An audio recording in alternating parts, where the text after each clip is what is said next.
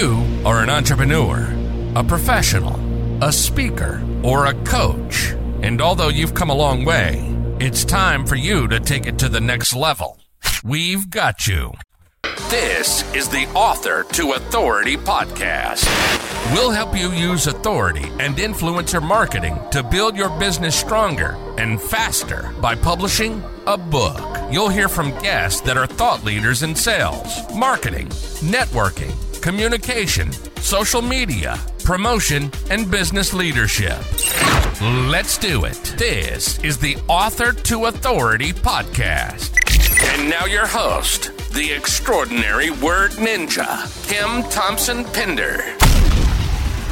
Welcome to the Author to Authority podcast. And today I want to encourage you to look at your buyers, understand the journey that they take so that you can sell to them more effectively. I'd like to welcome Nate Morse to the show. Morse to the show. And Nate, I'm going to ask you a question right off the bat. Does the buyer's journey make a difference? Buyer's journey totally makes a difference. Give me a little more there, Nate. So they have to go down. Do you want me to go right into it with the books and where, where books play a role in it? Just give us a quick overview. Yeah. So the buyer's journey, right? Like you have the step of them being aware that they like have a problem all the way until there's them buying it from you. Mm. And along the way, there's there's two things. There's really like what are the actions that your buyer has to take? And then what do they need to learn along the way?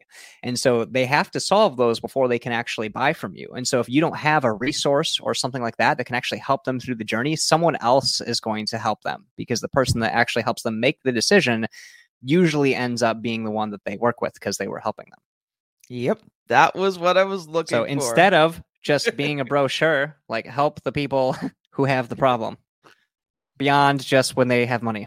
But well, a book is fine. A book works, but you know, So, Nate, why don't you take a minute or two, introduce yourself, and let us know how you got into this? totally. So my name is Nate Morse. I'm the founder of Apex Conversion, and that started as about three years ago when basically when COVID hit and I was working online. But before that, really where I figured it out is I had made this transition from working in automotive sales, so person to person sales, then went to online in RV sales and really seeing like how the buyer's journey is online versus in person because online everybody's basically just putting up their information but they're not helping people through the buyer's journey like it is if you like go into store you know Mhm. work with someone individually and so like recognizing that huge gap that's where i kind of went okay let's find where are the people that are ideal client and they're mm-hmm. underserved by the market and then let's go out and help them. And so it's happened in in various different industries. We've actually i've had other companies that have worked with like automotive real estate rv and then now with with linkedin being the main focus for the last three years we're helping online businesses find their ideal client and utilize really those areas in the buyer's journey to create those relationships. Nice, nice. So let, let's explore the, your story a little bit there, Nate. So, you know, during this process, were there times that you found it really hard? Because, you know, we all as entrepreneurs have these these times where it's like, I can't believe I got myself into this moments. yeah yeah specifically we want to go into tough ones about the book and the creation of that Okay, so first of all, before you do that, let's let's wanna jump in. book and then we'll share a bit of your journey there. totally. So the linkedin high ticket handbook this came out in early of 2021 before chat gpt was around there was actually one called jasper and there was a group of people in there and one guy was like hey let's see if we can if we can write a book within a week. And so we are all like yeah let's let's put the pressure on ourselves. Let's see how that happens or how we can do that. And so i spent the majority of the week making a book that did not end up being this one. So i think that and anybody making a book can probably say like yeah this is my fourth book. Like it's the first one i've published but there were three books that were not all the way there that were that were like that. So that would be yeah going back into the challenge that would be a challenge uh in that. But anyways, so yeah, this book is made to help people that are looking to maybe they're on LinkedIn because they had a job in the past, but now they're looking to get more out of it. This is like mm-hmm. hacks of how to make it so that your profile shows up in more searches, examples of how to reach out to people so that you can mm-hmm. get clients by using relevancy to drive urgency and not spamming on LinkedIn. So yeah, that's the that's what it's for. So what was the hardest part in that journey of of writing and publishing the book? Yeah. So the hardest part in the journey I would say is going slow and not trying to like especially now. I think people's biggest challenge now is uh, kind of like the in the matrix there's the woman in the red dress and i think the woman in the red dress for people right now is wanting to just go to ai and just be like hey write this whole book and then write the whole thing so that they can check off it being written i think so i think that it's yeah i think it's the i think it's the opportunities that make it so that you could make like a lower quality book but you know a lot of the challenge too is just getting is just sitting down and getting the ideas. And instead of you know waiting for inspiration just sitting down and having their inspiration come to you after you've been sitting down. So i i think it's kind of a you against yourself is the hardest part. And you you know making this resource that you know you got lots of urgent stuff that's important that you probably got to do every day you know? And so how do you how do you set that time if you feel like you're already behind to create something like a book that you know isn't necessarily urgent right now but it can make a big impact on your business. I think it's like a mm-hmm. personal battle of that. Yeah you know what nate? It's true like i've worked with over 200 people to help them become authors and the biggest battles in the journey to become an author is in the three pounds of gray matter that sits between your ears and in and in your heart because there's you your book is a piece of you. It's a bit of who you are. And and for many of my clients i've said to them i've said at the end of the process i said you felt like you just squeezed out a baby didn't you and they're like yes 9 months to a year and this kid is finally born and i'm i'm exhausted. I'm like well not always exhausted but they're like yeah i was exhausted like having this kid. Mentally i was like i have no more ideas. All my ideas are gone. I used i used them all up you go to the idea store and get some yeah. It was funny. I was talking to one of my clients the other day, and we were, we were talking about this, and I said, uh, you know, because they they had talked about one of their previous experiences before working with us, and and how somebody they had written some stuff and then they put it out to like a mastermind group they were in and everyone just tore it apart and i said it's like you present your newborn baby and everybody tells you it's ugly that is a hard part. Yeah, because you're like, I put in all this work and this is like the manifesto. And then you give it to them and they're like, this is crap. and you're like, okay, I'm just gonna go be depressed for a few days and then and then and then like revisit it because I just can't revisit it at this point. Yeah. So we're going to come back to your book a little bit later in the episode, but I want to switch gears here. And uh, just before we do that, audience, we're going to take a very quick ad break, but I want to encourage you to listen to the ad. I have been developing a ton of free resources for you that are going to help you on your journey to not only create your book, but use it to scale your business. We'll be right back. One of the keys to becoming an author is hiring the right publisher. It's the difference between having a book that converts readers into clients and one that sits unused on a shelf. Check out seven questions to ask before hiring a publisher. Get it free at authortoauthority.com slash publisher. Welcome back. Nate, we were just talking a little bit about your book there, and we will get back to that. But I want to switch over to the to understanding the buyer's journey. So I know you've come prepared with some some hints, some tips, some teaching, some training on it. So I'm going to let you loose to share what you've prepared today for us. Totally. And yeah, I'd, lo- I'd love for this. Uh, love for you to hop in and uh, and ask me some questions if there's anything that's that's intriguing. Um, I think that the like one of the most important aspects of having a book and kind of a reason that I made it is from there's a quote that Seth Godin has, and it's basically like people like us think like this. And so, you know, as you want to become the authority in your niche, what do people that are the authority like what do they have right? Like what's a viewpoint of an expert? And a lot of people that is like okay if they've made a book right they're an expert in it. And so just understanding your your customers and like what's their worldview and how do they go in it. And so like along that buyer's journey if they're going to be looking for resources and things and you can show your expertise by creating a book. That's a, like a Mm-hmm. resource that has a lot of leverage just like you were saying earlier. You go through all of this work to make a baby. Well each time that you have to explain and help someone see the world in the way that you're trying to give you're doing that over and over and over again. So you know you might be constantly having babies at that rate in terms of effort right? Or you can just make one baby that instantly is is pops out at adulthood in terms of like maintenance right? And they're and they're doing their they're doing their job you know? They're actually going in and doing some of the leverage for you and making even just the the perceived you know value of what you're doing. And it's not you know some people might be listening to this and thinking that okay well that might be uh, you know that sounds like manipulation right but if you're creating a book that has true value and you know that that's the way that they think you're actually fitting into their world and making things easier for them right Mhm. Yeah. so a lot of it has to do with with your intention. But yeah, I think that as someone's going through that buyer's journey and you're looking at those stages of yeah, what do they need to learn? What actions do they need to take? Like what's the best resource that they're going to want the most that's actually the most helpful for them. So maybe you have your book, but maybe there's like an accompanying you know course or something like that mm-hmm. that makes so that they can connect with you and engage further you know in the buyer's journey you know something Yeah. like that. So there's it just opens the door to a ton of possibilities that you can have in there and kind of go through in that in that buyer's journey. Yeah i think that's i think that's like the most important piece in my head. Yeah. Yeah. But in terms of creating it yeah i mean just like figuring out the whole outline i had done different variations too. Like before this there was a book that on the way because i do brazilian jiu-jitsu and so on the way there and back i was calling someone and then they would ask me questions and they would take it down and i thought that was a cool way for me to get further without having to sit down and write because writing i'd rather do this all day. I'd rather talk than than be writing personally i do still like to write. I make a lot of content but it's so much faster. It's so much faster and there's like personality and stuff in it.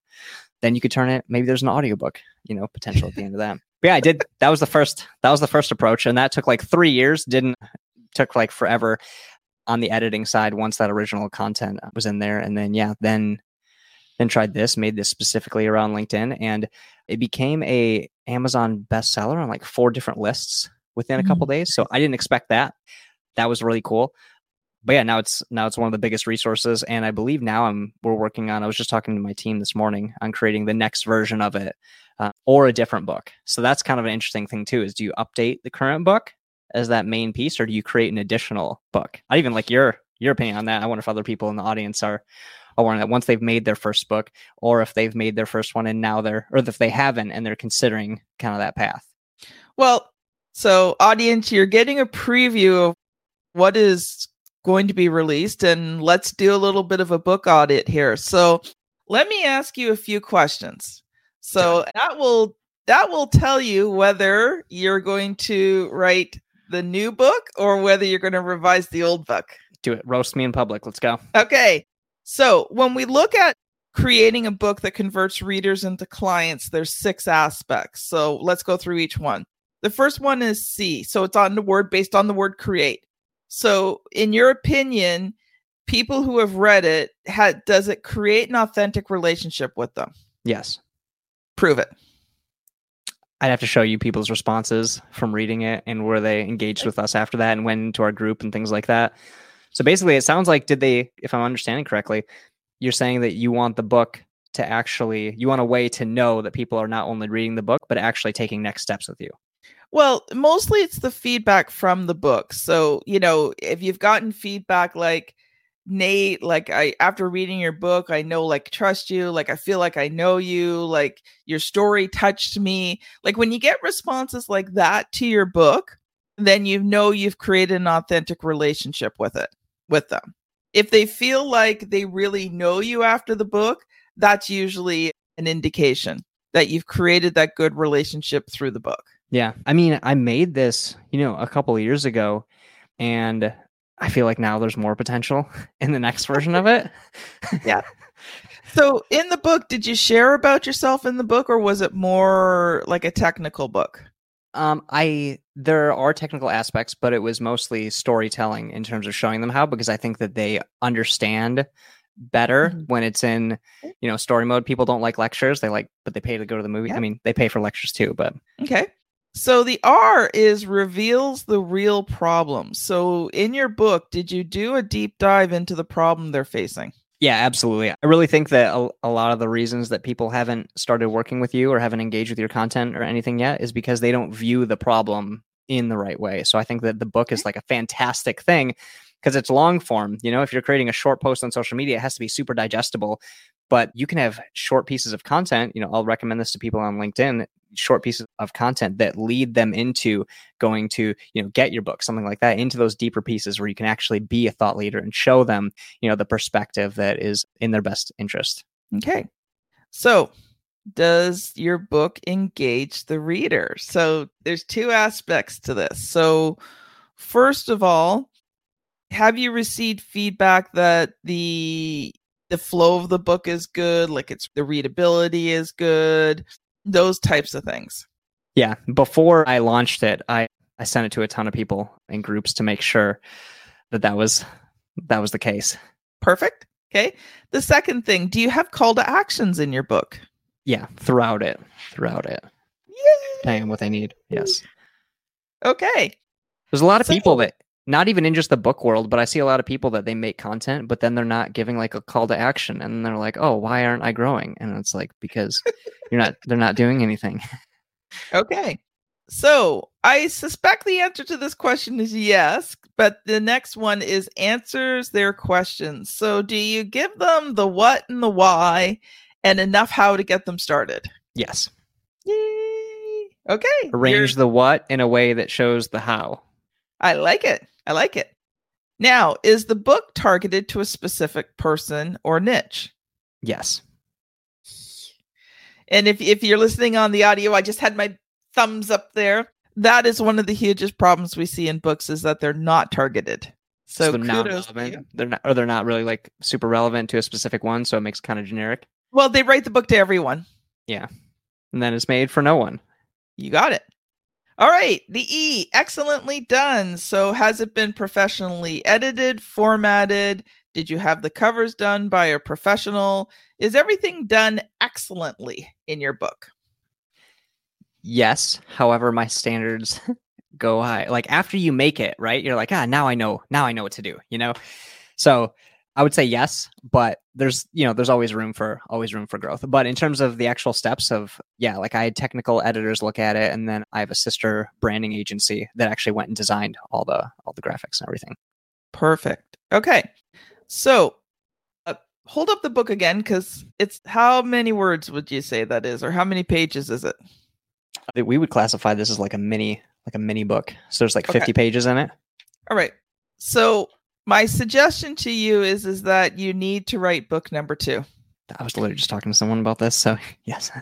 Now, the reason being, okay, that first book clicked all the check marks except for one that's not normally would be normally part of the list of ones I do because normally when I talk to people just getting through those six and making sure those first six things are done well is difficult. But in your case, if you really want to be seen as the thought leader, you've got to create a longer book Makes a sense. 50 a 50 page book does not it's not that you're not an author or anything else but if you want to be seen as that true thought leader you're the perception okay only perception but you have to go with the perception Totally. Got to fit into their world.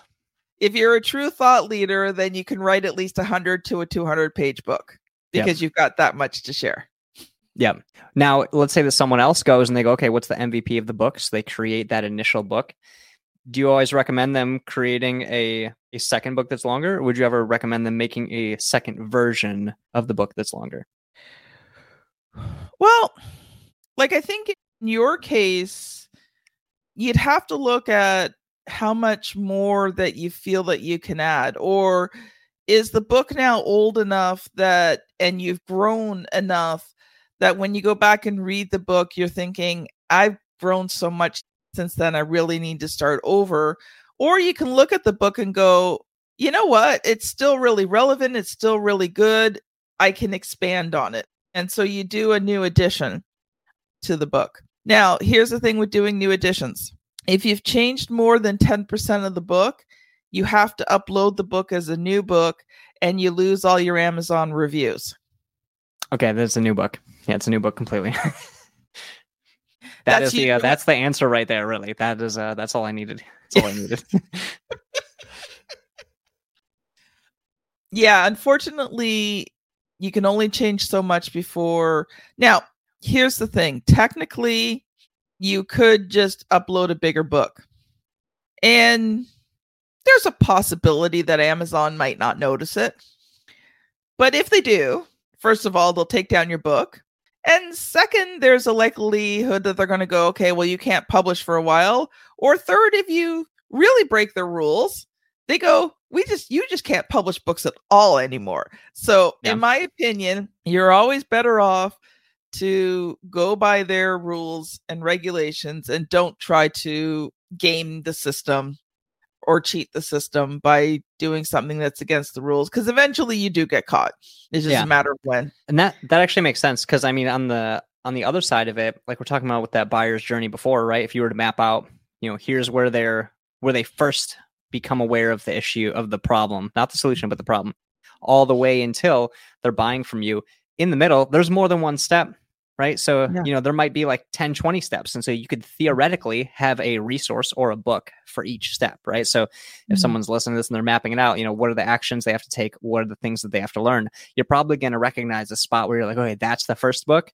Here's the second book. Like, here's the third book, you know, and then you can, you know, have a Yeah. series that goes throughout it and make it so that you're, you know, you're, you're being the guide, making them the hero of their own journey, and you're doing it through the resources instead of constantly having to to tell them or create content consistently. There's a ton of leverage in it.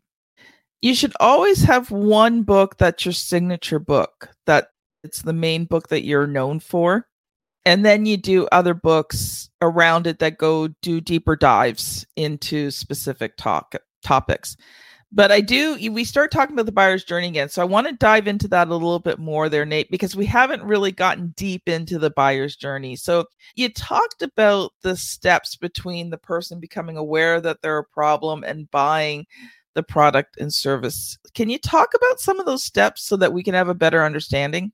Totally.